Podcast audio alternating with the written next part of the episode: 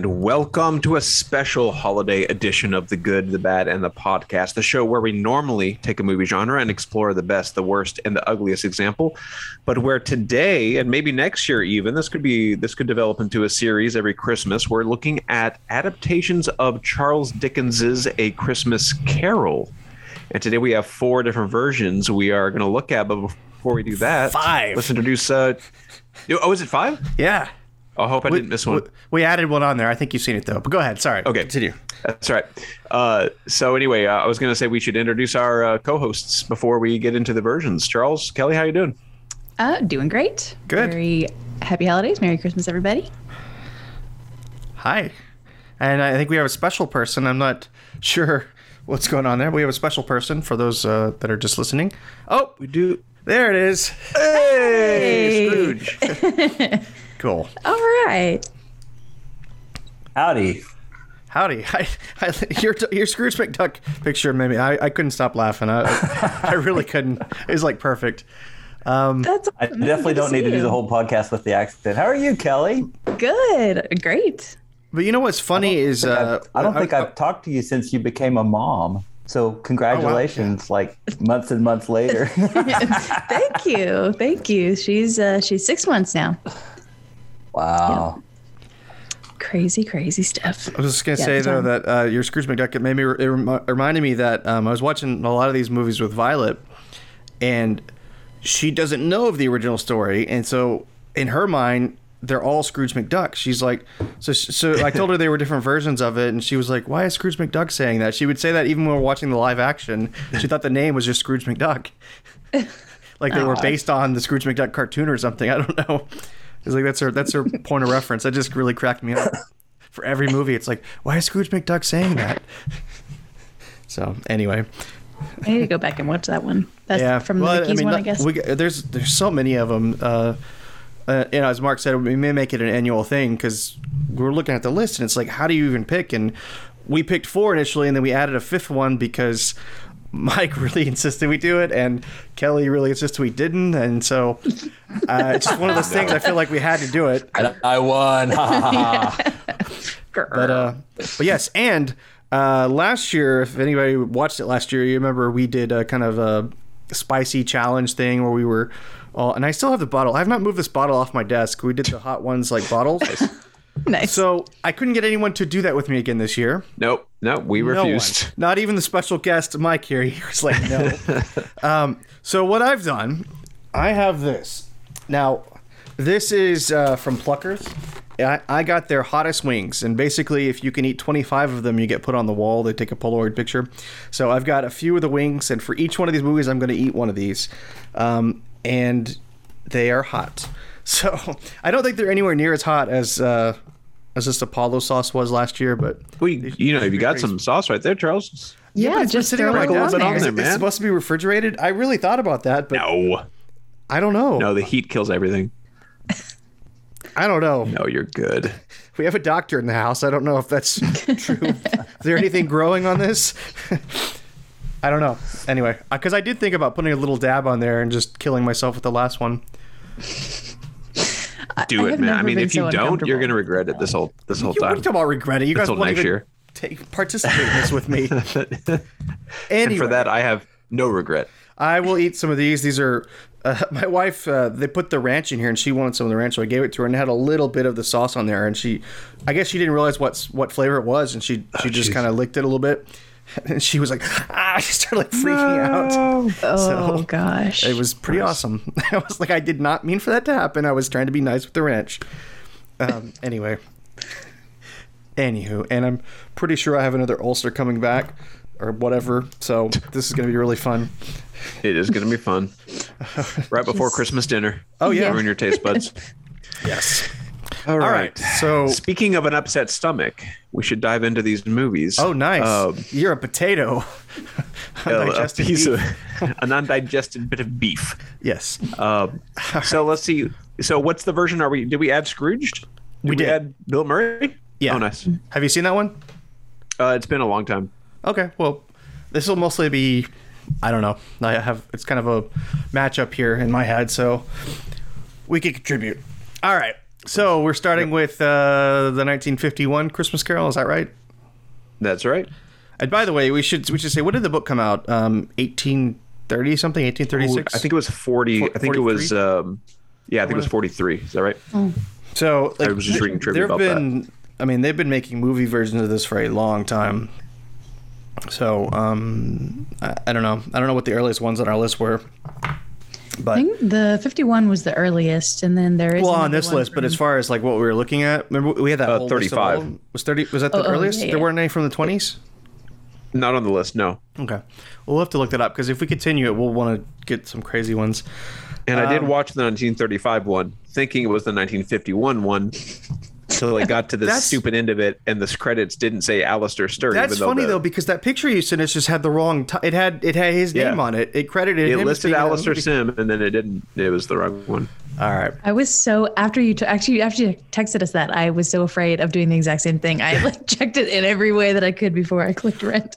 And before we jump in, I want to say, like, is there out of these five, is there one? You don't have to tell me which one it is, but is there one that was a clear winner, and was there one that was like just garbage? I'm just curious. Because for me, no. for me, there were, I think in this list, there's two great ones, and then um, I don't know some some kind of interesting ones that fill it out Yeah, including I would including say, one, I have one that I would say is definitely a bad, and one that I would say is definitely an ugly. So Hmm. I don't. I only know I one have- of. I, only have one that's ugly for me.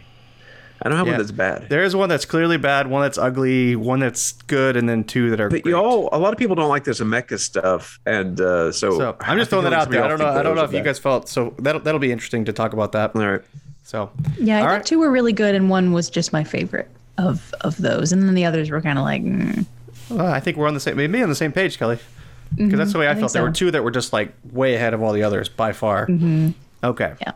And th- but there was one that I just I just don't like at all. So all right. Well, let's dive in, guys. That's a teaser. All right. So, anyone got the synopsis for this one? Well, I do, and it's funny because you can read it, Kelly. But aren't they all going to be the same, pretty much, except maybe for Yeah, Scrooge? basically. Well, let's say the year thing too. Yeah. You want to go, Kelly? Okay. Uh, yeah, sure. Um, okay, so the first one, A Christmas Carol, 1951. Ebenezer Scrooge, a curmudgeonly, miserly businessman, has no time for sentimentality and largely views Christmas as a waste of time. However, this Christmas Eve, he will be visited by three spirits who will show him the errors of his ways. All right, and here's the trailer.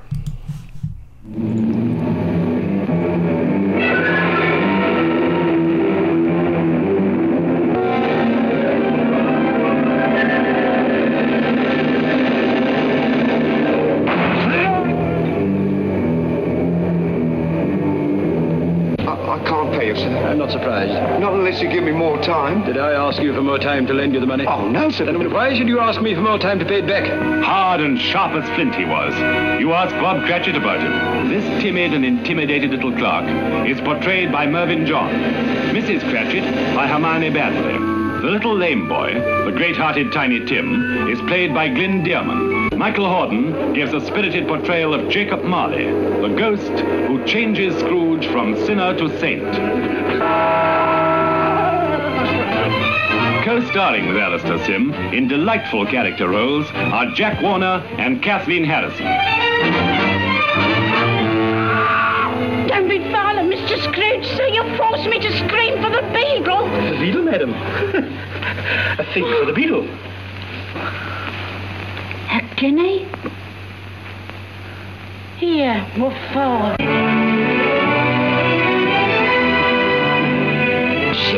Be so happy.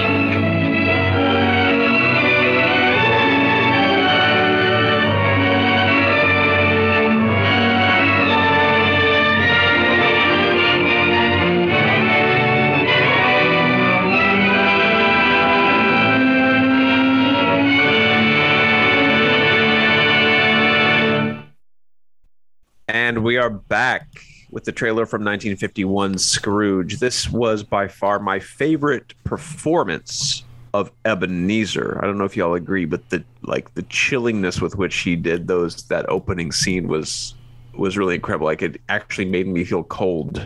Uh, you know, it's like not a person I would want to be around. Interesting. But that's my that's my overall take from this movie. Is I mean, it was pretty good. It was. I had accidentally watched the 35 version, which was not great, and then I was surprised when Kelly, because Kelly had texted us about how the internet said this one was one of the better ones. I was like, "What is she talking about?" And then I switched over to this one. I was like, "Oh yeah, the the cinematography was good. There was a lot of dynamic camera angles and movement. Um, so overall, I enjoyed it. I thought it was really strong." Yeah, me too. I, d- I definitely Ooh, that's agree fine. with Sorry, sorry. I'm, I'm, wing number one down. oh, it's a little hot. Not not nearly as bad. I could talk though. Just wait. Just wait. So the thing about all these movies to me that is both interesting and frustrating is, you know, it's an adaptation of a book, obviously, and it- whenever you try to, to adapt a book, you have to. There are certain things that are explained or, or, or described by sort of the narrator that you can't really translate that into film. I mean, you may do it visually, but it's just not quite the same. And and so you you wind up having to expand scenes and add scenes and sometimes especially in this one some of the stuff that they added were really interesting they added um, the the whole idea in some of the christmas past parts a lot of backstory to scrooge that's just not in the book like uh, the idea that scrooge's father had abandoned him and, and sent him off to school because he was upset that his mother had died in childbirth and he, he blames Ebenezer for that. And so he sent him off to school. And then when his sister died, and that's what turned him into this greedy miser and, in search of money because I guess he thought money could have saved his sister's uh, life. And, and the whole uh, business where um, how, how Marley and Scrooge uh, had had met each other early on was not in the book, and and how they they swooped in and bought the company that that Mar- uh, Scrooge had worked for, and then the, the, the scene with Marley and Scrooge on his deathbed. I mean, those were really fascinating additions. Um, and again, Charles had sort of told me, "Hey, this is supposed to be one of the most faithful adaptations," and it was very faithful to the tone and the idea. But the, all this this stuff early on in the movie were like, wow, they really expanded. They really thought about how this character would be. It wasn't just we're just going to take these scenes that Dickens wrote and translate them to the screen. I, and I really like those actually. They gave him a lot of depth. Um, the the especially because it made me wonder. I was like, oh, is that because I, I I've read the book. I just can't remember it, but it made me wonder: is any of that in the book? Like, is it about his sister, you know, dying of childbirth and all that? I was like, 'cause that's really fascinating stuff. Because in the other versions, they never really give a good reason why he doesn't like his nephew, other than he fell in love. Mm-hmm. Right. Yeah, I I agree, and I don't. I can't recall the exact runtime of this one, but adding adding those little bits that just reinforced it and made it stronger didn't add a ton of time. It didn't add. It wasn't like anything else was sacrificed to the cutting room floor to leave room for those things. It was still a pretty crisp pace, I thought. Um, And they felt So, like yeah. they belonged there. They really did. They they didn't feel like just crazy out of the blue kind of things.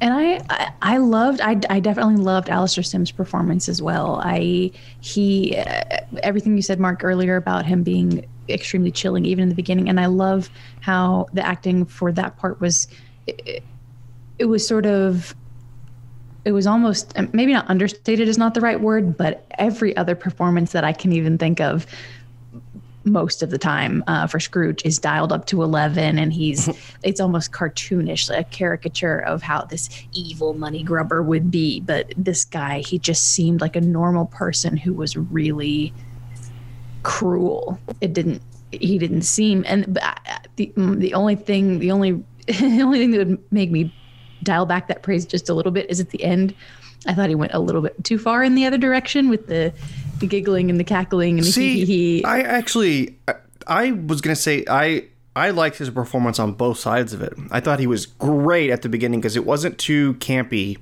He mm-hmm. he seemed like a genuine person that just was that mm-hmm. upset and that bitter about it. And at the end, I loved how how silly he was, especially when she's asked, she's freaked out by him on the stairs, and he's laughing at her. That that just that, that cracked me up. It really did. So Well, it hit me watching that scene this time around how startling that really would be if you knew somebody that was that terrible and miserly overnight change. Like you would just assume they're stroking out or like something, you know, it's like, what has happened to this man? Right, but I feel like out of all the movies, it did it the most realistic way. Yeah. Like they really would be freaked out For by sure. him, and it's I don't know, it was it's just a great performance. I thought, and then this is Yeah. this is one of the two movies that I thought was, you know, far and ab- above just the, the others. So, mm-hmm. th- this Yeah, and I really like the one. I liked all the stuff Dr. Mark was saying about uh, Marley and going back and kind of filling out the character study of Charles Dickens because Marley always seemed like an odd one-off. Like he he is a ghost at the very beginning, and then we never really see we see him at Fezziwig's a little bit in the book, and but then he kind of disappears, and this kind of brings a little more importance to the to the Marley character, who is obviously super important because he was Scrooge's partner and uh, you know he's the he's the uh, mentor guiding him in, on this journey setting him off on the journey but that was kind of cool Yep. Anything Yeah, else? One other thing, Oh, one other thing they added that I thought was really cool was um, when I think it was the very beginning of the the Ghost of Christmas Present. Um, they show up and and there's Scrooge's um, ex fiance who is in, in like a homeless shelter or something, um, which again was not not in the book, but it really reminded me of Scrooge, the Bill Murray version. It's not really exactly the an adaptation of the Christmas Carol, but it's obviously very very heavily inspired by it. Um, but the idea, you know, um, oh, I I can't think of the the the female lead in that. Uh, but you know, she works at a homeless shelter, and I wondered if that was where that idea came from. Was this this early version, this early film version? It wouldn't surprise me. Oh yeah, that would make sense. She and she, I'm trying to think of her name. She's the one from Indiana Jones, right? Yeah, and I'm just blanking on Yeah. her name. I just it's Claire is her character's name, right? Right. I can't remember the actress's name either. Um, Give me two seconds, and I'll come up with it. But Aaron Mar- Allen. Yeah, Aaron Karen Allen. And, and Marin from Indiana Jones, or Marion, whatever her name is. oh wow that's crazy i didn't realize that nice Well, should we move on to the next one? yeah the last thing i was going to say about this before we do move on was the scene where tiny tim is watching the toys in the toy shop those are some of the creepiest toys there was like a It re- shrunken head guy playing It the reminded me of. Santa Claus. You remember that when it's? The, I don't know if you guys remember that when it's like the devil pitch the devil is, Yeah, like yeah, standing yeah. outside the window. I mean, it was shot kind of in a similar way. It really was. I, and it makes me wonder, like, since they were both made in the '50s, I wonder if that the Santa Claus was intentionally trying to rip off of that one. Ugh, craziness No telling. all right do we need a synopsis for Well, this I- one or it's Oh, go ahead. I said, do we need a synopsis for this 1971? It's basically Christmas Carol, but with songs. Yeah. We need a synopsis. You could have a synopsis. I'm, I'm transitioning us though. Now we're in color. Do do do. Yay! Hey, Hey. 1970s were good. Uh, so who's reading it? I'll, I'll read it. A musical retelling of Charles Dickens's classic novel about an old bitter miser taken on a journey of self-redemption, courtesy of several mysterious Christmas apparitions. I'm just hitting my mic here. Don't mind me. All right. So and here is the trailer. What the dickens have they done to Scrooge? I hate people. And I don't care if they hate me. Ebenezer Scrooge has been keeping Christmas his own special way ever since Charles Dickens created him 127 years ago in A Christmas Carol. Now, Cinema Center Films has taken this beloved story of the meanest man in the world and made it into a new musical delight called Scrooge. Thank you very much. Thank you very much. That's the nicest thing that anyone's ever done for me. I makes a double Dutch, but my delight is such. I feel as if a losing war's been won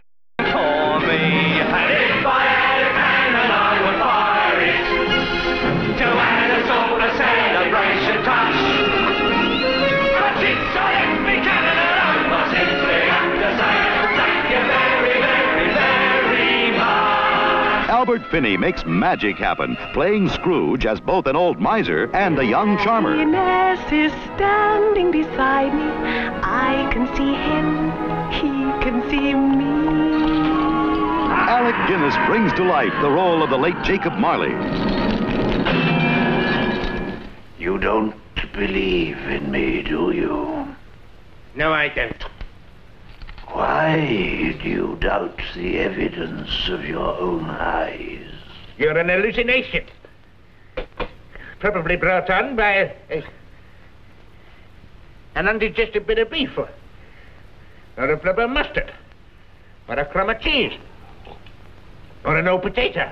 Edith Evans plays the ghost of Christmas past. And Kenneth More is the ghost of Christmas present.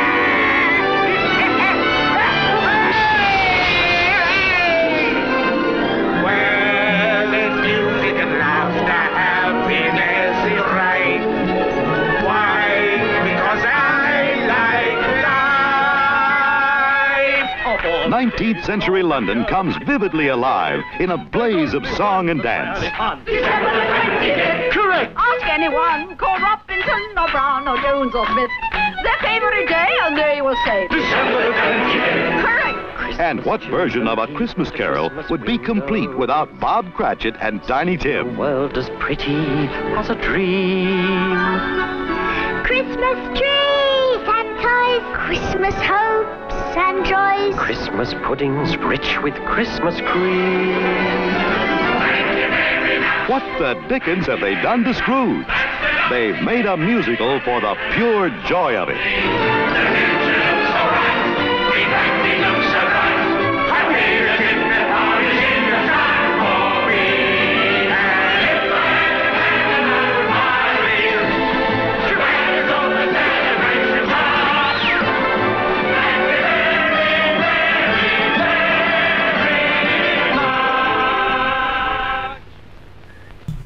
Are back with 1970. Yep. Uh, yeah. So that's a trailer for that movie, which was um, which was made. this is this. It's like a halfway between bad and ugly for me. Yeah, this is an ugly Uh, one for me. So you still have a bad one, Charles?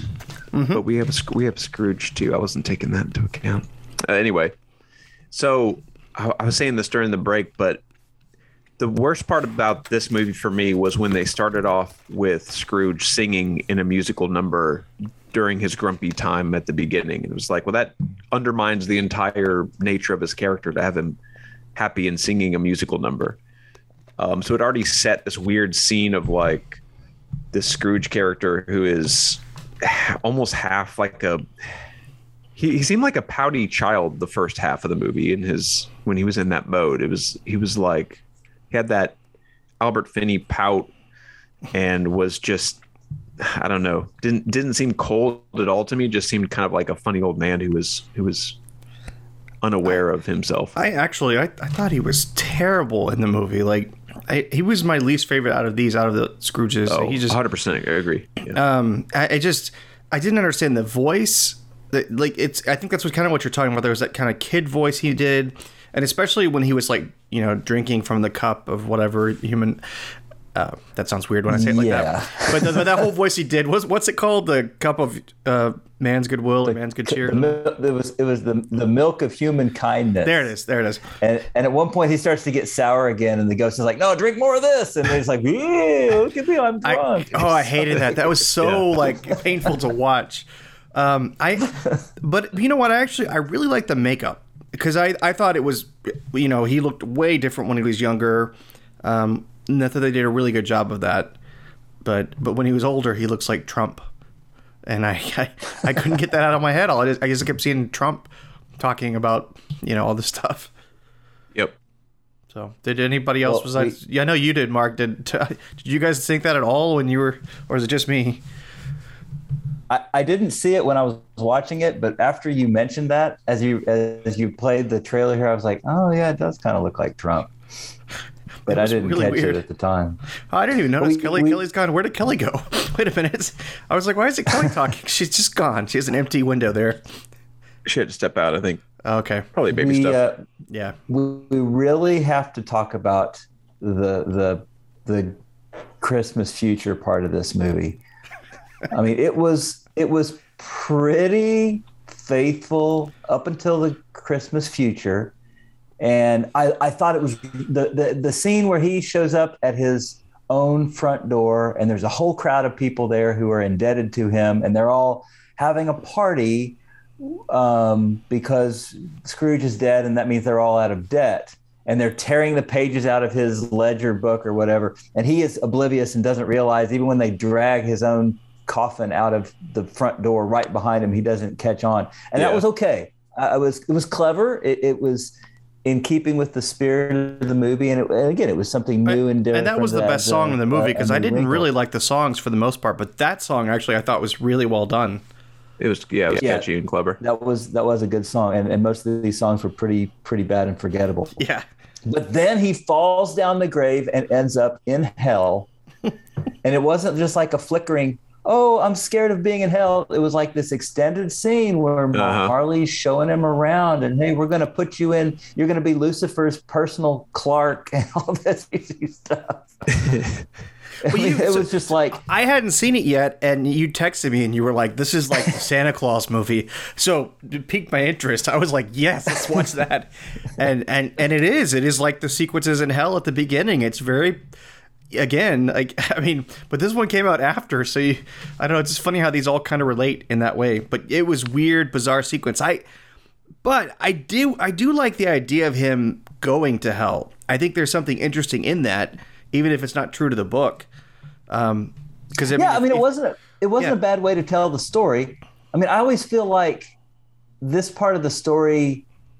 I mean, it, it hinges on the the whole Ghost of Christmas Future thing hinges on the idea that Scrooge is dead and he's he doesn't realize that he's dead and he's eager to see himself and find out where he was. And and it's like oh no he's dead and he's so shocked that he's dead. Like do you not realize that at some point we're all going to die? I mean i don't understand why that is so scary. I think oh i'm going to be in hell because of all these poor choices i've Yeah. made in my life is a much more compelling reason for him to want to change his ways hundred percent. Um, That's exactly that's just, exactly why I liked dead." it when he when he fell in. I was like, okay, but then yeah, it, they just they just handled it really poorly.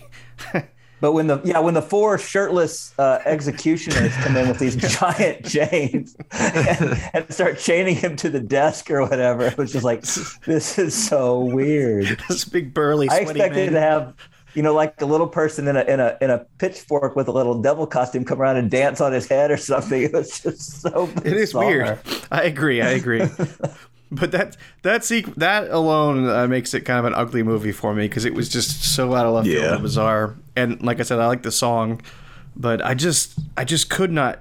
I, and even Alec Guinness as Marley He was so weird. bad. He was so bad. Yeah, he was. It was. was what so was with the walk he was doing? Like he was like an octopus slithering in. What was that? I had that exact same reaction to him. The and the way he was shaking his chains, he I don't he was like a, a ghost dandy. It almost seemed like he Yeah. like a fancy ghost. Well, it reminded me of it reminded me of Marlon Brando in uh, Doctor Moreau. That when he had that, that thing around his head, like that wrap. Oh my gosh. Yes. Uh, it was just. It's like I, I can't look at Obi Wan the same way. I, I'm sorry. That was so dumb. I didn't. Well, he was just so over the top. He now in the hell sequence, it made a little more sense because, but he was almost like giddy that Scrooge was in hell with him, which kind of contradicts his character, right? Like, he's is he? I don't know. I- It's supposed to be like trying to save him, but he seemed like he was happy that he was going to be joined by Scrooge. I don't know. Yeah. That didn't strike me at the time, but now that you say that, that doesn't make But sense. I, I did wonder if it was like all an act. I mean, I wonder if he was like trying to. I don't know, but it's still, it's bizarre. Can we talk about the ending where he's dressed as Santa Claus, singing a song and giving out gifts like Father Christmas? said. he likes life. And he shows He up, does. and he shows up at Bob Cratchit's house, and they like don't recognize him. he pulls down his beard and like, oh, yeah, that one little centimeter of skin really sold. My favorite part was he gives Tiny Tim this huge merry-go-round toy that takes up literally like half their house. Like, what is he gonna do with that? Why wouldn't you give them like cash and food? And I mean, he does, but you know, it's like, is that really what Tiny Tim needs? Is a huge merry-go-round like three feet across? No. It kind of dragged on at the end. I was like, all right, let's. uh But it has pretty Got good this musical reviews. number Like uh, it, it, you know, it's apparently a well-reviewed movie. That song was nominated for an Oscar, and uh, Which- which song? insane. The "Thank You Very Much," "Thank You Okay. Very Much." That- But, but, but, but it, I'm- I was because I, I just expected it to be awesome. I really did because I like Albert Finney a lot, and it's just whoo. No, I did not enjoy this movie. No. no. I I'm not sure you guys. I don't know if you. I, I had to step away for a second. I don't know. You might have already c- c- talked about this, but the fact that he was clearly a young person made up to look like an old man. Why did they do that? See, I said I liked the makeup. I did. I just said he looked like Trump. It, he did. He, he did. He did. Is that Mark? Is that why you're tagged? Ebenezer Trump, yeah. Nice. It was uncanny. Charles had told me beforehand, and so I was already ready for it, so I couldn't unsee it. But he did, and just the way he was, he kind of pouts. He's like this pouty. Mm-hmm. Yeah, the way he's do- yeah, the staring out the window and everything else. I'm like, that looks just like Trump. So, but- Even his his speech affectation is vaguely Trump-like. So parts of it, but the, the voice, like the, the tone, eventually got weird. Like we were talking about um, after he was drinking from the cup, how weird he started sounding, and I, I didn't. I was like, eh, that's a little bizarre, but I like life, like whatever he was. I don't know what he was doing, but um, Well, but we were talking before about how Alistair Sim played it so naturally and like a normal person who was evil. This this is the opposite end of the spectrum. he wasn't he wasn't good on either side of it. Uh, but no, but but again, I really I did like the makeup because um, it was I don't know. I, I at first I did not realize, and this is I just didn't know, but I didn't realize it was him playing both parts. To me, that's how different they looked. Like when they were when he was screaming at himself in the window, which actually I did like that scene by the way when he was when he was calling himself a fool or whatever. Um, I, I, I don't know. I just really thought the makeup did because he, he was in his early 30s, if not late 20s, when they, when they made this movie. Mhm. So, but yeah, he's a fantastic actor. Otherwise, I don't. I just don't get this. yeah, he somebody somebody was whispering in his ear bad advice, I guess. And George Lucas must have been watching. He's like, "That's my, that's my Jedi. That's that's what I That's gotta be that's the person." Obi-Wan. Look at the way he daintily flings those chains around. Put a lightsaber in those hands and got ourselves a masterpiece. it's just bizarre. All right, we All are we done making fun of this amazing movie. Um, I guess. Sure. It's uh, but it has a, it's it came out with like a 50th anniversary thing last year. it's appropriate for the pandemic 2020 50th. Okay. Anyway, uh, let's move on to Scrooged, which is the one that we added in. And I missed that that part on the text, the group text, and so I, I apologize. I didn't watch this, so I'll be kind of a dud, but I'll watch but if you've seen it, um, I've seen it before. Yeah. All right. Uh, is anyone doing the synopsis or does we just think I all the same? have it. Okay, because this one is a little different. Yeah, it's a little more of an adaptation. Okay, this one uh, the the IMDb synopsis is not very um, telling, but it says a selfish, cynical television executive is haunted by three spirits bearing lessons on Christmas Eve. All right, and here is that trailer. 7 o'clock, Psycho seize Santa's workshop, and only Lee Majors can stop them. In the night the reindeer die. Be here. You can't show that commercial. That thing looked like the, the Manson family Christmas special. I think I'm way off base. Yes, you're, well, you're a tad off base, sir. Frank Cross is more than the youngest network president in television history. Call security. Have them change his locks and toss him out of the building. Oh, he's fired? It's Christmas. Thank you. Call the county. Stop his bonus. Oh, watch out. Ah! He's a thoughtful boss, Thanks, boys. Get the nurse. a generous brother, What did he give you last year? I don't remember. A shower curtain. Ma'am, I think you dropped something here. and a true humanitarian. I can't get the antlers glued onto this little guy. We tried crazy glue. Have you tried staples? But his life is about to change. That was a good one. You are going to be visited by three ghosts tomorrow at noon. God, tomorrow's bad for me, Lou. As a matter of fact, the whole rest of the week is a washout. Anyone who thinks he hates Christmas is wrong. Go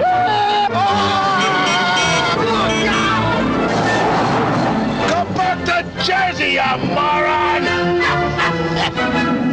It's ghosts he hates. I love that bit! I'm the ghost of Christmas present. Ah, ah. Bill Murray. Karen Allen. It sounded like you'd seen a ghost. A ghost? John Forsythe. Bobcat Goldthwait. Hey! You glad to see me, or is this a shotgun in your pocket? you know this one? Everybody knows this one. Let's go now. How does everybody know this one? Carol Kane. Robert Mitchum. I really care! David Johansen. Oh, I'm having the weirdest day! See Bill Murray get Scrooged. Hey, back off, big man. That may work with the chicks, but not with me. All right. We're back, Charles. Yeah.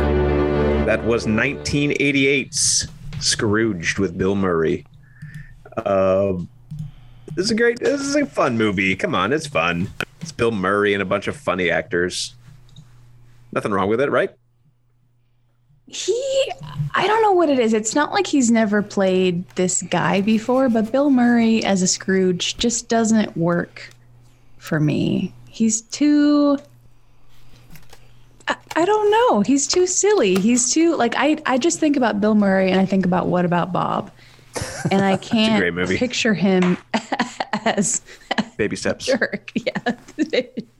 So the thing about Scrooge is not just that he's a jerk. I mean, the like the the Dickens character. He's he's a miser. He hoards money. He he'll he'll stomp on anybody to get money. He's cheap. Uh, that's one of the things I like about the uh, the Alistair Sim version is you know he's like or, or one of the versions you know cutting somebody's salary. You know you can stay, but it's gonna you're gonna have to take a pay cut and all this stuff. And, and you don't get any of that with the Bill Murray thing. He's just a jerk to everybody. He's he's a social climber who wants to be, you know, the top of the, the television game, and and that's a different take on on Scrooge. And they obviously, you know, because it's sort of this love story about his relationship with uh, old Marion Ravenwood, that uh, he's he's uh, that that aspect gets played up, um, and that, and that I think is is very different. But again, this is not really an adaptation uh, or a, a, a retelling of that same story. It's just sort of loosely based on it. But the all some of the funniest parts for me are all the, the things that they they do when uh, um, uh, oh uh, the when they're making the TV the TV show, and I can't think Buddy Hackett as Scrooge, and he you know he he calls them sea urchins sea urchins instead of street urchins, and um, and the and the business about stapling the the the antlers on the mice, and and the thing about the dancers and the, and the, the censor who's all worked up about whether or not you can see the nipples and, and the, the two gaffers or whatever, like, hey, you can hardly see them nipples. you know, that that stuff just just just makes me laugh. It's obviously like Hollywood show business people poking fun at all the Hollywood show business stuff. And, and that makes the movie a lot of fun. The actual, you know, Scrooge and the ghost stuff, um, it, it gets a little tiresome, you know, with uh, oh, I can't think of the name of the Ghost of Christmas Present. I'm terrible. I didn't look up any of these actors' names. Um, the lady Was Oh, that from the one who was that the she- one who was in uh, Kimmy Schmidt? Yeah, Played the yeah. landlord. She's great. and I love her. And she's just, and she is, but but in this, she's just, you know, after after about three minutes of her shtick and and beating the crap out of Bill Murray over and over again, it's just like, okay, let's go on to something else. Yeah. Um, and it, it, it it just goes. But there are so many faces that you recognize, and they're all sort of these late '80s. You know, it's got Bob Goldthwait and all these people. Um, and it, it really does feel pretty dated, but in a in a nostalgic way for me because uh, yeah, I saw this as a kid, and uh, I, I enjoyed it a lot as a kid. And so you're going back to all these these faces that you've seen a million times and character actors that you don't know what you've seen them in, but there they are. The the little old man, the uh, the homeless guy who gets frozen. Um, you know, was in two or three movies around that time, and he's just like this weird face that you just know, and I have no idea who he is. Mm-hmm. But I, I, I you know, I, I was when when Charles said, "Hey, you want to come do this podcast? We're going to talk about versions of of this movie," and I said, "Well, I can't wait to talk about Scrooge." He said, "Well, we're not doing that because Kelly hates it." I was like, "What? Kelly hates it." hate I'll, I'll walk that back hate is kind of a strong word i don't hate it and i can see like your your comments i can i can definitely see but we we were sort of during the break we were talking um mike and i were saying that you know he had a lot of love for this movie as a kid and i i did not see it when i was a kid yeah i saw it only for the first time a couple years ago so I, it doesn't have that sparkle for me the way that I think it probably would have if I had longer associations with it. But um, Yeah, and Yeah, I was and the to- one. I was the one who had originally advocated for this one, and I knew y'all might not like Zemeckis, so I was like, "We got to do this Zemeckis one because it's Zemeckis one." and uh, but I had seen this as a as a kid too, or a young, or you know, a younger teenager, and it was, it was- I love it. I just, I mean, Bill Murray. Come on, it's hard not to love anything he's in. Charles, you've been kind of quiet. Well, I want to read you uh, Roger Ebert's part of his review. For this. he's been he's been sitting on it, just waiting for for us to prompt to cue him in. All right, come on, let's hear it. All right. Scrooged is one of the most disquieting, unsettling films to come along in quite some time. It was obviously intended as a comedy, but there is little comic about it. And indeed, the movie's overriding emotions seem to be pain and anger. This entire production seems to be in dire need of visits from the ghosts of Christmas. And I agree. I hate this movie. Um, this is my bad one. And uh, wow. uh, there's I, I, I do Would like little spoofs the Lee Majors at the beginning, um, but I just there's almost nothing in this movie that I find funny. Even even when I was younger, it's uh it's a bizarre movie. The the the Ghost of Christmas Present just that whole sequence sucks. It's like why are we doing slapstick comedy? Uh, I do like the Ghost of Christmas Past, the cab driver, but it's it reminds me of uh, Al from uh, Quantum Leap, and that maybe that's the only reason I like Yeah, it. yeah, yeah. um, but uh, I just I don't like any of it. Like uh, like I just I, I Bill Murray in this role is weird to me. I, I mean I can appreciate the idea of them. Uh, you know, it's there's a lot of opportunity there, but I just just did not like it. And I and that's why I went back and was like, well, what did the critics say at the time? Because am I just way off base? Was a Superman? Like, no, no, they hated it. So, and it's a Richard Donner film, which is weird too, because he did the Lethal Weapon movies and all that. And it's just, anyway. Just thought I'd throw it out there. I I'm glad we added this, but I was actually hoping Kelly would hate it a little bit more with me. But I'll, Oh, sorry, Charles. it's all good. it's all good. We'll uh, I stand by it. I just I don't like this movie. It's I Charles, don't. this is this is Christmas, man. It's it's not a time for hate. It's a I time for love. Yeah, so don't show anybody this movie. It's if you love them, don't let them watch this movie. Well, and his and his whole rant at the end is bizarre. And okay, and even even if it's a goofy movie, the fact that there's a guy with a shotgun in the control room that's weird to me. Uh, there's, I, I mean, he's trying to murder Bill Murray like at the end. That's a whole bizarre sequence, and that, yeah. And, but and actually, I think Bill Murray ended up doing this kind of movie better in Groundhog Day because I think that movie has, especially like the, with the guy Frozen, and he, you know, he that's when he kind of a turning point in this movie for his character. It's the same for the the old man in the alley in Groundhog Day that keeps dying. Yeah, yeah, yeah. And that's a big turning point for his character there. So I feel like, I feel like Bill Murray could have been great in this role. I just I just don't know what happened. hmm Yeah, that's a really good point. I like I like him in Groundhog Day a lot, and it's not too dissimilar. But what did you say? Which one came first, Groundhog Day or This this one, Groundhog Day was early. Now I would say like ninety three. Yeah, ni- Okay. yeah. And so this is this is I mean this is like maybe five years earlier, if that. Um, So he was warming up. Yeah, he's still warming getting up. into it. well, he hadn't. Uh, I was looking up. He hadn't made uh, like apparently Ghostbusters in '84 had been his like last big movie, and so this was kind of him coming back into it a few years later. But yeah, I mean, and then I say there's not funny parts in it. Again, I, I do think there are some funny things. I just uh, my wife had never seen it, or she didn't really remember seeing it. So, and she hated it too. And it's like, okay, this is interesting. Like, I, I mean, yeah. So, But I, I just feel like we're in the minority on that because I, I always think of this as being a pretty beloved Christmas movie. I do too. I really, I, I've, I've, I've always been in the minority on it. Like, I'll I'll be honest. I think it's one of those movies that people like the idea of, and they they remember it fondly. And when you sit down and watch it, it's like, eh, this isn't really as good as I remembered. But I, you know, again, for me, there's enough that I that I do like about it that I'm, I'm sort of willing to to sit through the bad stuff and and Well, and I, and I like all the parts I you. love. I like all the parts you mentioned too. I mean, I really did the, the antler thing's funny, and Buddy Hackett was cracking me up. And, it- and, you, and, you're right. You mentioned Lee Majors. The Lee Majors thing at the beginning is so. That's my favorite part. Like and when Santa far. and everybody goes, Lee Majors, you've been a real good boy this year, Lee. that that's my favorite part of the movie by far. But Buddy, So uh, after the Buddy first Hackett two says the minutes, sea urchin thing. Like, yeah, exactly. But Buddy Hackett, he says the sea urchin thing, and it made me wonder. Um, he because he was also in uh, the voice in Little Mermaid with the the sea urchin witch Oh, thing, and I wonder. yeah.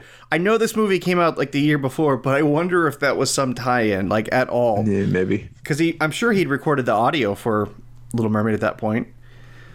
Anyway, I thought that was very. I never realized that was Buddy Hackett's voice. Yeah, what, what's the uh, name of the, the bird. seagull? Yeah, whatever he is. Uh, Scuttle? that- yeah, Scuttle, yeah, yeah. Scuttle. That's it. That's it. But it, but he, he, he they, they, the witch is a sea urchin, right? So I don't know. Yep. I just thought that was That's really. funny. When I heard that, I was like, oh, that's weird. I mean, she's an octopus. She's not a sea urchin. But doesn't he call her a sea urchin in the movie? Doesn't? Don't. Oh, maybe. Sea yeah. witch. Sea I witch. thought, I thought he said sea Yeah. urchin. Anyway, maybe not. Maybe it doesn't connect at all. but in my head, it certainly does. and that's all that matters, right? Exactly. All right, so we we done uh, talking about this piece of crap. Uh, okay, sorry. Whoa, hey, hey, whoa, hey. Hey, Christmas whoa. is a family You're not going to like what I have to say about the next two movies, Charles. Oh, well, well let's- Well, let's see. I, I don't know if you noticed, but I have a, a movie in a frame. I over here. noticed. All right. That's as that's as good a transition as ever to talk about 1992's The Muppet Christmas Carol. Okay. Who's got the synopsis? I've got, I'll read it. The Muppet characters tell their version of the classic tale of an old and bitter miser's redemption on Christmas Eve. The best one on our list. Here's the trailer. Humbug. He was the greediest man alive It's Ebenezer Scrooge. until the night he met someone extraordinary. Hello. The Muppet Christmas Carol. I'll drink to Mr. Scrooge, even though he is odious and stingy and badly dressed. Humbug. Oh, there goes Mr. Humbug. There goes Mr. Grin. Do you think it's safe for us to be up here? Ah! If they gave a prize for being mean, the winner would be him. Yes, Mr. Cratchit. Uh, if you please, Mr. Scrooge, the bookkeeping staff would like to have an extra shovel full of coal for the fire. such a frozen. How would the bookkeepers like to be suddenly? Unemployed! Heat wave. Oi! This is my island in the uh, sun. Oi, oi. Uh, it's Charles Dickens' classic tale, as only the Muppets can tell it. It's good to be heckling again. It's good to be doing anything again. Filled with holiday warmth Hey, hey, hey, hey, like the lamb, not the rat, like the lamb, not the rat. and Christmas spirit. Jacob Marley?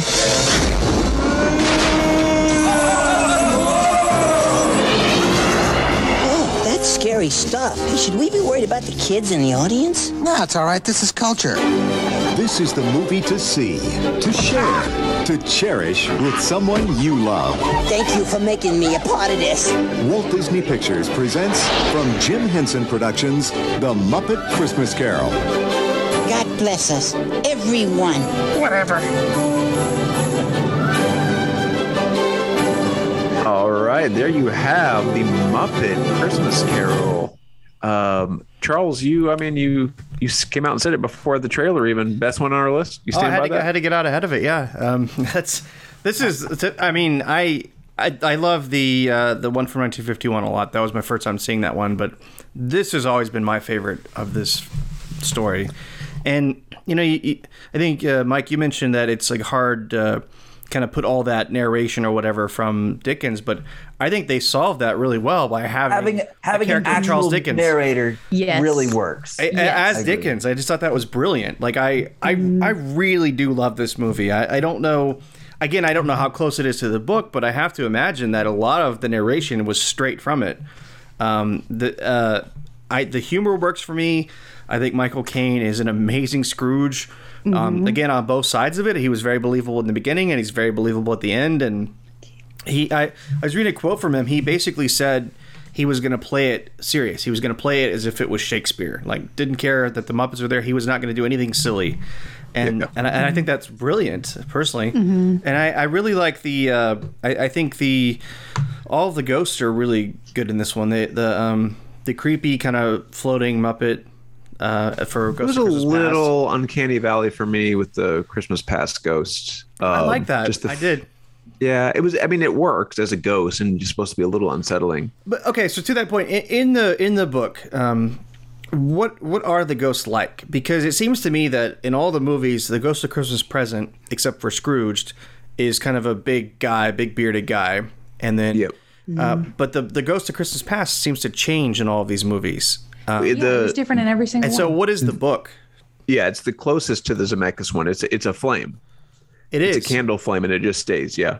Okay. From what I recall, is that Dr. Mark? You seem to have read it fairly. Re- I read it like two years it's- ago. It's it's it's a it's a person that looks old and young at the same time. He talks about how he looks like a like an old man, but with s- smooth skin, fine features, like a like a, a like a child, and it's small. Not like a little person, but like he's standing far away. So he's like a, a full-grown person that seems far away, and that's why he seems small. But then, the, yeah, he's like a uh, on his head a, a big thing of light shoots off his head and he, he holds like a like a candle cover like a little metal cap that they would put on uh, a candle to extinguish it yep. he holds that as a hat. And scrooge is like put out your light you know cover up your your light. And he would would you put out my light so soon? and all this kind of stuff. So yeah that's exactly what it is. And it's weird because i think that that doesn't translate terribly well um, into into a purely visual medium. You have to explain what it is we're seeing, and that's why the so all these different movies sort of say, well, we'll do the Ghost of Christmas Past totally different. We can do you know, sometimes it's a woman and sometimes it's a man and all sorts of things. Uh, the Ghost of Christmas Present is very much like we see in the Muppet one. Uh, you know, this big bearded, shirtless guy, a giant in a in a in a big furry robe, and then of course the you know the Ghost of Christmas Future is the same everywhere because that's like the the iconic um, look, and so that one they don't even no, nobody really tries to change that one. Um, but um, you know, I, my thing about this movie, I I grew up as like the most intense Muppet fan ever, and this was the first movie that came out after uh, Jim, Henson. died. Yeah, and and and for me, while the spirit of it was there, I just got hung up so much on the the voices not being right, of all of his characters not being right, that it that I, it took me out of the movie. The the first time I saw it, um, the I've seen it maybe twice or three times since then, and I just don't love it. Um, every time I watch it, I'm like, okay, there's more. It's better than I remember. And this time, you know, I, because I've now had 30 years of the quote wrong voices for Kermit, um, I've I've become okay with all those wrong voices. And so this one, it didn't really bother me. I thought, yeah, this is pretty good. I don't know what my, my big hangup was, but man, when this came out, um, and I was, you know, however old, 18 or whatever, I was just like, this isn't right. This isn't Kermit. Ah, I don't like this movie. See, that's how I feel about the new stuff. Like the there's there's a new series on Disney Plus and some of the new Muppet movies, and I just I don't think Kermit sounds good at all. Um, so I, I so I know what I know exactly what you mean, um, but but I, I feel like this Kermit's voice was close enough for me. But the other, uh, what do you think of the new versions? Do you have you seen any of the new movies or the new series? Yeah, I mean, every time I watch any of that stuff, I'm just like, well, it's it's it's funny, it's good. It's just not the voices aren't right, and that's that's silly of me to get so hung up on it. But you know, again, I I had like three Muppet records and I listened to them nonstop as a little kid, so those voices are kind of ingrained in my head. No, I, I get it. Um, I get it. And, and it, but, but- and- it's and it's but Jim you know Henson, what? so You know what? But I think I think the fact that they leaned on uh, Gonzo and Rizzo. I mean, it would have been really easy to make Kermit the Charles Dickens narrator. Yeah. But I think it's great Yeah. that they didn't. You know, his his character is much more in line with um, with Bob Cratchit in that he's sort of this very pure, wholesome, but beaten down, downtrodden guy. Having having Robin be able to play Tiny Tim is perfect casting, and that works. Um, and, and and and Rizzo and Gonzo are are funny because what a lot of what they do is so so way out there, you know, crazy. yeah. Well, that's Well, the that- cool part- works, That's why I love the to be- Muppets because it's like they're able to do silly, but it for me it's it's it's it's always just fun. Like they do a lot of slapstick stuff in this movie with them falling out, getting hit by the windows, but I enjoyed it. Whereas the Scrooge one, I, I just kept wondering why are they hitting each other so much? Like, so I mean I know that's a different thing, but it's it's the same genre. It's all slapstick, and I, but it was all around Michael Caine's like brilliant performance, as you say. He did play it like it was Shakespeare, and it was it was uh, a, a stroke of genius having them leave for the third act of the Ghost. So they said, "Up, you know, it's." We'll see and you so at the they're not having that slapstick at the moment that it, that they need the most gravity, um, which was really cool. That moment in the in the church or in the graveyard, um, with when Michael Caine is is asking how, if he can sponge away the writing on the tombstone, that was really I, I that gave me chills. I thought that well, was and this great. this movie was was pretty scary. Like I was watching with my two. I've got a five and seven year old, and they were pretty freaked out when Marley right before Marley showed up, or the Marley brothers, I should say, in this in this version. And then at the end, they were pretty creeped out by the the tomb scene. Like they, the, the director, wa- did great with the the suspense parts and treating it like it was you know an adult serious movie. and it's Brian Henson. It's Jim Henson's son, which is really cool. Oh, I I think that the the the the weakest part of this movie is the songs. I mean, Muppets have Yeah. always had songs in their in their movies, and and I I just I didn't I don't care for these songs.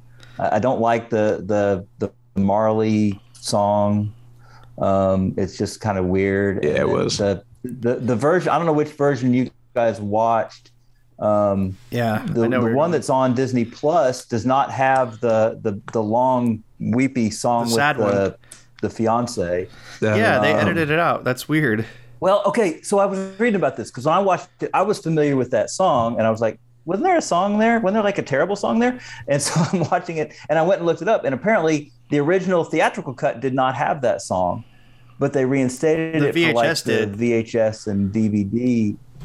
Yeah, And the VHS, Special the, features. VHS is the one I Um, fir- first saw, so I, I I know the song, and you can, I think on Disney Plus they have it as an extra. You can go watch it now because apparently the footage was lost, the original footage, and they refound it or, or was it discovered recently. So uh, apparently Brian Henson is working on like an anniversary thing for next year, a 30th anniversary, where they're going to put it back in and all that. So, because I think that song, uh, and and it's my memory of it, I guess, because I haven't seen it in a while, but that song, but I, I think it really worked with the context of it, and it made it even better to me. Um, But to me, it's like all the Muppets are off the screen. I'm watching this movie for the for the Muppets, not for the character, not for the human guest stars. Especially when that, I mean, the the the fiance uh, isn't even like an actress that we know. I mean, usually when you have oh, so you like it without guest the stars song? with the Muppets, I'm, I I don't like that song at all. That's that's And- interesting. Okay. and- I don't even. I don't like. I don't think I have liked a single Muppet song I've I've heard. This is a, it, it's funny because this is kind of a it's not a running gag because it's it's serious, but my my wife every she does she's not familiar with the Muppets at all, and so every time we watch a Muppet movie, including this one which we just rewatched, she turns to me and she's like, "Is this a musical?" Because she hates musicals, and and and I'm like. And she's and I look at her and I'm- she's like, "Is every Muppet movie musical?" And I don't. Yeah, tell we her didn't watch a lot of Muppets growing up. She's only seen a few of them with me. Look, I, I remember uh, we we went to see one of the recent Muppet movies, and um, and and it, they were started singing and singing and singing. About thirty minutes in, she's like, "You didn't tell me this was a musical." Like, you have you not seen the trailers? They sing in the trailer. but I, I agree. I don't think. I mean, I, the songs were way better than the Scrooge songs. I thought, but I, I some of them aren't the best. but I, I do like. I like. I like the songs. I, the Marley Brothers one's okay, but I, I, I don't know. I always feel like such a bad Muppet fan because this movie is so beloved by by people your age who you know saw it as a kid, and I was just old enough that I was like, "Yeah, that's not that's kid stuff." I like And Scrooge a lot more. I always feel like I al- in the, I always feel like a, a bad Muppet fan because I just feel like, eh, I don't care. This seems also maybe it was the remastered or something, but it seems really good for '92. Like cinematography wise and production value. Oh, it, it, like, it's great. It's fantastic. I, Yeah. I, I noticed that again too. It's like the cinematography is very well done. I, it's, I, I mean, I liked it a lot. The, this seems like a late 2002 aughts movie, like 2009, 2010. I agree. Well, no, you don't think so? No, I, I do. I think they pulled out all the stops because a Jim Henson had just died. This was the first time they're Mm, doing yeah. any Muppet anything. They didn't want it to crash and burn, and they didn't want anybody to be able to say, "Well, you know, Jim would have made that better." And it was the first thing that Disney did with the Muppets. Oh, okay. Disney had had ownership of the the characters. I didn't realize it was that early that they that they You know, they bought really out went over the Muppets. Top. Yeah, they bought. Uh, They started they- putting them on ABC not too long after that, right? Because in the in the nineties. Jim Henson sold the Muppets to Disney before he died. Oh wow, I didn't realize that. Was it? I thought it was much It later. was the it was the mid '90s. They had the revival on ABC. I remember that used to be like Yeah. TGIF part of the lineup or something. I, anyway, Yeah. I'm, anyway, I love the Muppets. I really do. I, I this this to me is probably. I mean, again, we've got so many versions to watch for Christmas Carol, but uh, I this version's probably always going to be my favorite. Well, um, oh, sorry. Go ahead, Kelly. Oh, no, that's great. Um, I, I had never, I don't know how this is possible, but I had never seen this until for this podcast. And so I, apparently I just wasn't watching a lot of Christmas movies back back in the day. But uh, yeah, I loved it. I loved it. Uh, I was kind of expecting to not love it for the reasons that I, you know, I, I don't. That, that that happens a lot. Like if I didn't see something that that I feel like it reminds me of like I love Hocus Pocus, and I Oh, introduced Zach to Hocus Pocus as an adult man, and he did not have the love that I had for oh, it Because I do not like that movie. I had the same experience. High five Kelly. to Zach right there. High five to both I had the you. Same hate experience. But so that's what I because I I didn't grow up watching Muppets really. I mean I think I probably I'm sure I did a little, but um, I don't. So I just watched it and I was kind of like, oh, okay, whatever, kids movie, blah blah. But I loved it. I thought, yeah, I I mean I I, I definitely I and I'll tell on myself and let you know that I watched three of these movies yesterday. So it was like I watched the same movie three times. But Zach was like, he was, I watched this one last, and he was like, no, no, no, it's fine. Even if you watch three Christmas carols today, this is going to be the best one. You, Yeah. You won't, and it was. I, I loved it. So, was it your favorite out of these five? Yeah, it was. Well, uh, do you Yep. think uh, Michael Caine was he your second favorite? Because I think you said you liked Alistair Sim more, or that's Uh, it's- because it's hard for me because I I think they're both fantastic in different ways. Yes, it's it's a it's a that's a difficult choice to make because I love. I think Michael Caine also has the chilliness and the the cruel, just hard quality about him, but he. so I said Alistair Sim was too silly at the end Yeah. of his version. I think Michael Caine wasn't silly enough at the end of it. Yeah. So somewhere in Yeah. between them would have been my ideal Scrooge, but uh, but yeah, he was fantastic. I thought, and I loved, uh, like like y'all were saying earlier, I loved having Gonzo as the narrator. I thought that was really well done. Um, yeah, I, there were some things that they had to cut for the sake of the songs. I'm assuming, um, but because I don't think Scrooge's sister was in it at all, and the part where he gets to come home from the orphanage, and just little stuff that you know didn't Yeah. make a huge difference. But I was like, oh, I've seen this movie three times today. Where's that part? You mentioned You know? the three seen a movie three times. I mean, I've I've had to watch three different Andy Sidaris movies in the last two days. I feel your pain. Yep. I and Mike, I, I don't think Me you've too, seen, 'cause Charles. I haven't posted a lot of those, so I don't even know if you've seen any of that series, Mike, that Mark and I, or Marky and Uh-uh. Charlie are doing. It's not. Oh, he better he better be on. He better watch all three. He's. I need some help here, Charles. I need some haven't- help in our. I haven't I haven't half. posted those, but it's a anyway. That's the double feature after this. It's a we we basically took a break because Kelly we knew she'd be out a lot of this year, so we decided to watch guys movies, and they're just awful. Anywho, that was painful. Um, All right. Well, um, we should probably move from Charles and Kelly's favorite to my favorite on this list. Is that true? Yeah, 100% true. Disney's A Christmas Carol. Oh man, I an almost animated retelling of I Charles almost clicked Dickens' on uh, classic novel. uh, I almost clicked on the wrong one. I almost clicked on uh, the Dallas Connection trailer. Oh no, no, no, that's the same. No, no, I know it's Not not, a the Disney- same. that's not a Disney production. I know. I know, I know. I got it. Okay, I'm ready. Are you going to read the synopsis? I was in the middle of it. Oh my bad. I'm sorry. I just No, Charles, I, I, you know, you do what no, No, we- no. If I'd have played that trailer, I think people would have been very upset with me. That would be funny. Popped up with the Andy Sidaris movie. Uh, this is an animated retelling of Charles Dickens' classic novel about a Victorian era miser taken on a journey of self redemption, courtesy of several mysterious Christmas apparitions. And here we go.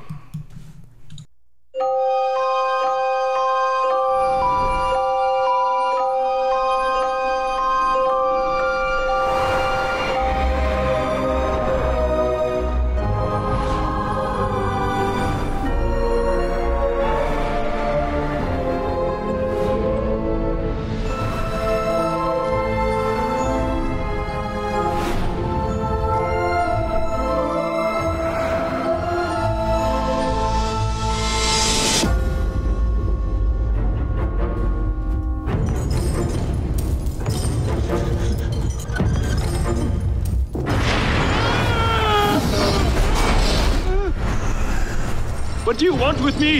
You will be haunted by three spirits. I'd rather not. I am the ghost of Christmas past. Ah! Haunt me no longer!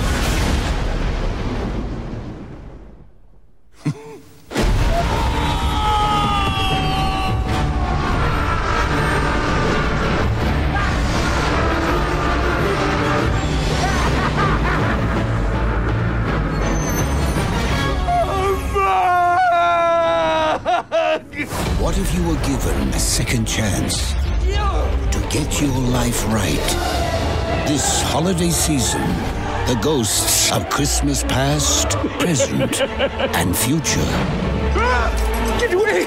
Get away!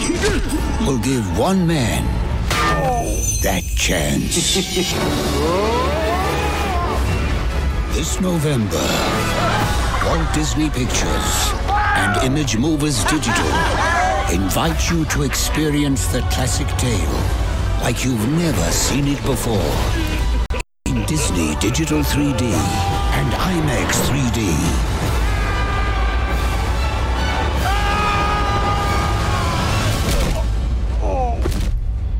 Ah! Humbug.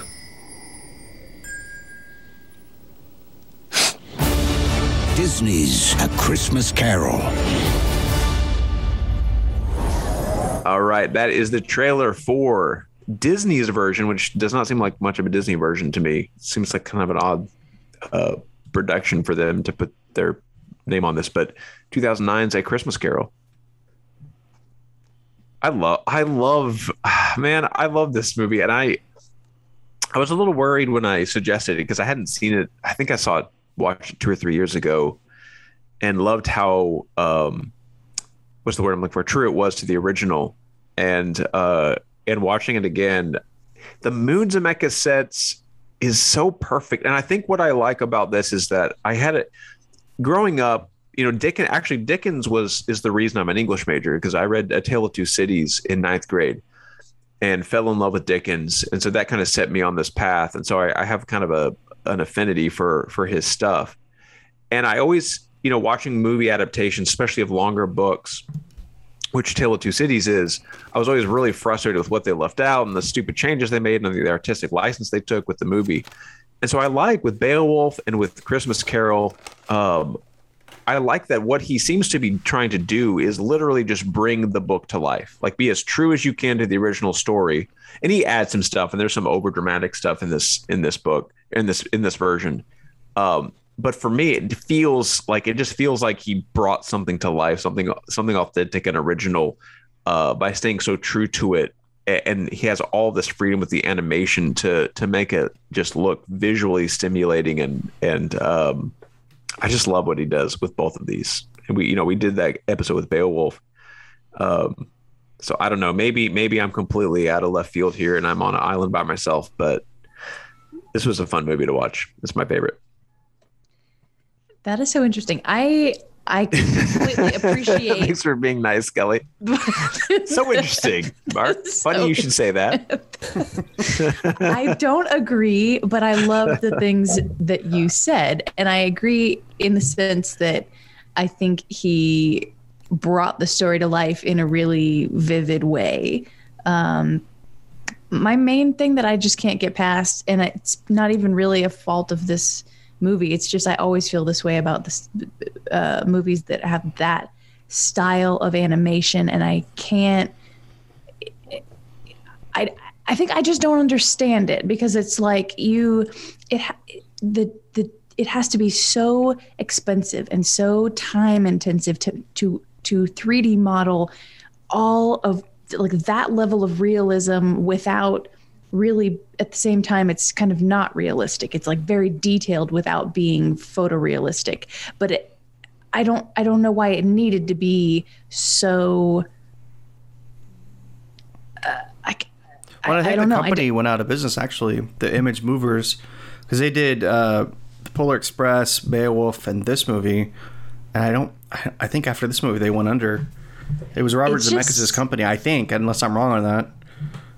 Something about it is it's just distracting and I, it doesn't seem worth it it's such it's such an uncanny valley type thing. It's Yep. like you've got this. Yep. In some ways, it's hyper realistic, and and in other ways, you know, the the, the character design, the characters are, are cartoony. I mean, Jim Carrey's chin goes out four inches from yeah from his face, and it's just stuff that's it's it's like really weird char- uh, animation design of the characters, but at the same time, you can instantly tell that it's Jim Carrey.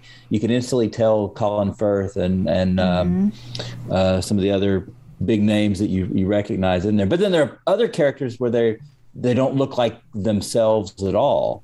And you only when you see the credits, you're like, oh, that's so and so who's also playing these other two characters. But but yeah, the the animation is always like it, it's it's real, but it's not. I mean, the Polar Express is to me almost unwatchable because it's like just not quite not quite right. You know, it's not. I haven't seen. It's been a while since I've seen that, and I think I I think I remember not liking it. And normally I would agree because I don't like the Uncanny Valley bad 3D animation in other movies, but for some reason those two, it just hits it it just hits for me, and, and like I'm confused myself that I like them so much. so I'm I don't disagree with y'all disagreeing with me, but for some reason I don't know. I just I I, Well, I, I actually, really I, I like this movie, Mark. I actually like this. I was gonna say, Thank you, Charles. The thing You're this movie does the thing this movie does well it does really really well and you'll be going along and you'll be totally invested in in the characters and the look and the feel and and then all of a sudden they'll go into a, a what feels like a 15 minute action sequence and you're just like okay you're pandering to the six year olds in the audience Okay, okay. So with a, that- with a that- three that with a three D section That whole sequence where he was little bitty with the horse and the horses chasing him. I'm assuming none of that was in the book, right? Because I don't remember that. No. that just felt like a th- No. it's like you said. It's Right. Yeah, it's- that was it's an a odd- 3D exercise, uh, and I hate I hate that. But that part takes me out of the movie every time. It's yeah like- Yeah. Yep. it is odd. it's weird. Um, Even so, well, my there are daughters were watching. of sequences like that. There are a couple of places where it's like this. Uh, hey, we got an action sequence. It's like, are, are we just really trying to to wake up the kids in the audience who are bored by this, you know, uh, Victorian language and, and and the way they're telling this this archaic story? but I, I, Mark, do you think it's the most faithful? Oh yeah, yeah. I, I would assume I would assume so. I mean, just the the way what I remember liking was the Ghost of Christmas Past, and we talked about that earlier. And I remember watching this movie and thinking, oh, so they actually did it the way it was described in the book, um, or as much as possible. Um, and I looked, I just looked that paragraph up while we were doing a trailer, and he he he does, he's like got everything kind of shines on him, and what Dr. Mike said was accurate, but then he also says he kind of shifts in and out, like you can see one hand, sometimes just a disembodied head, like it's a flame, like actually coming in and out of vision as well. Um, and I like that they did. I like they had Jim Carrey do the go the two ghosts, the past and present. Um, that was him as well because it's it's almost like his own life. You know, obviously he's seeing these these visions of his own life in addition to the Cratchits, but it makes sense that he's haunted by his own past and his own present and his own future. When I like it, you know, it's a it's. I guess it still could be a kids movie, but I I felt that they went darker, way darker. Oh yeah, super did. dark. Especially like having the the children that uh, with Ghost of Christmas Future, like the ignorance and want. I I I like that part. It's it's it came out. You know, again, My kids, my kids were the book. freaked out. Well, and I, I, I imagine they would be because it's a very creepy, weird thing to see. Like, and and the first time I watched that, I was not expecting. I'm like, oh, what is what's going on with that? But it's like, okay, that's got to be from the book, and yep, and it's it's pretty fascinating. Like I, you know. I, I like I like that whole sequence. Like pretty much, but like I said, for me, it's that that horse chasing sequence just really takes me out every time I watch it. But for the, well, it feels out of character because they did add it. It's like, you know, they're trying to they're trying to be so true to it, and then they they slip up. But I, but I It's really like, like, so- Jim Carrey in it a lot. And I liked Colin Firth as the nephew. I really liked him too. There, I mean, they Yeah. Great dramatic acting in the beginning. I really like both of them. Which is funny because I don't like Jim Carrey is fine, but it, he's my least favorite part of this movie. I mean, I like him, but it's like, you know, everything else about it. I love uh, Gary Oldman playing Cratchit, and he also played Marley, right? Mm-hmm. Yeah, but oh, that was the what? That's the one really weird scene when Marley's mouth comes down and he's like f- like clipping it like a Oh claptrap yeah, up and that- down. that is weird. And it was like that was just not well done. But That is weird. That was kind of goofy.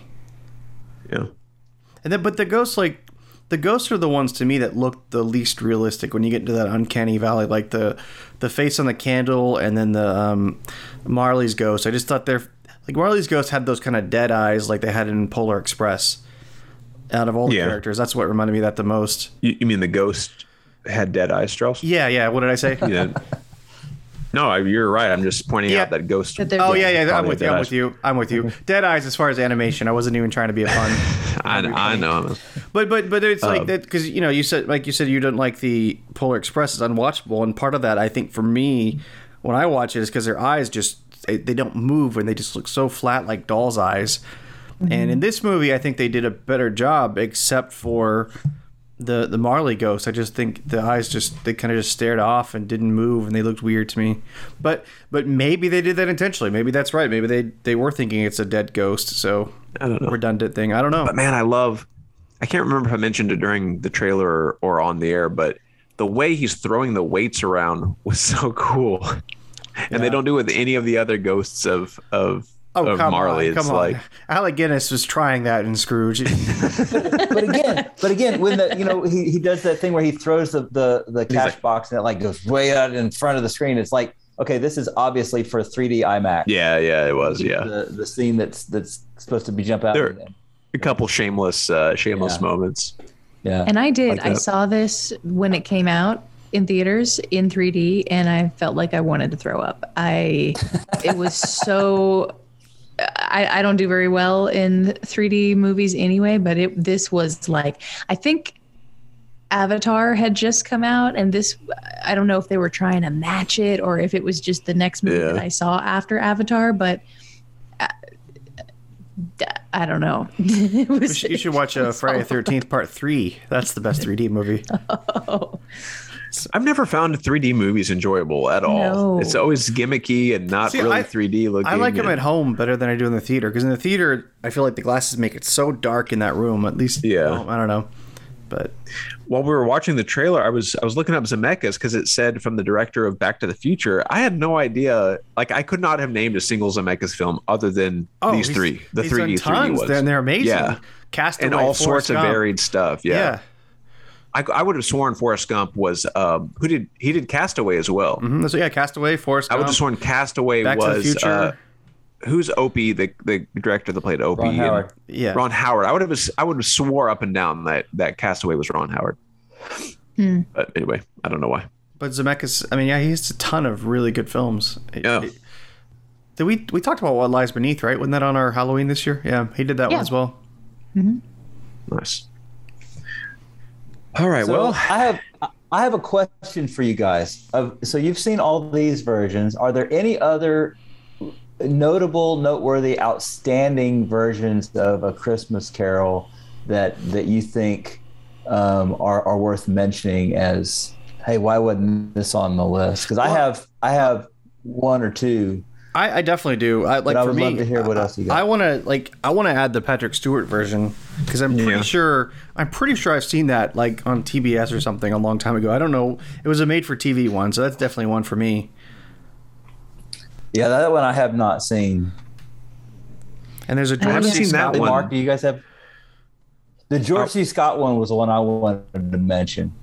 Yeah. Because, Again, as a kid, that was like, wow, that's really. I mean, they they went deep into making it very faithful, and uh, and he to me is like the definitive Scrooge. Like you're talking about uh, uh, Michael Caine, and to me, George C. Scott is like. You know the right age, and he does a good job of being, you know, surly and unpleasant, and and uh, you know that, that's a really good one.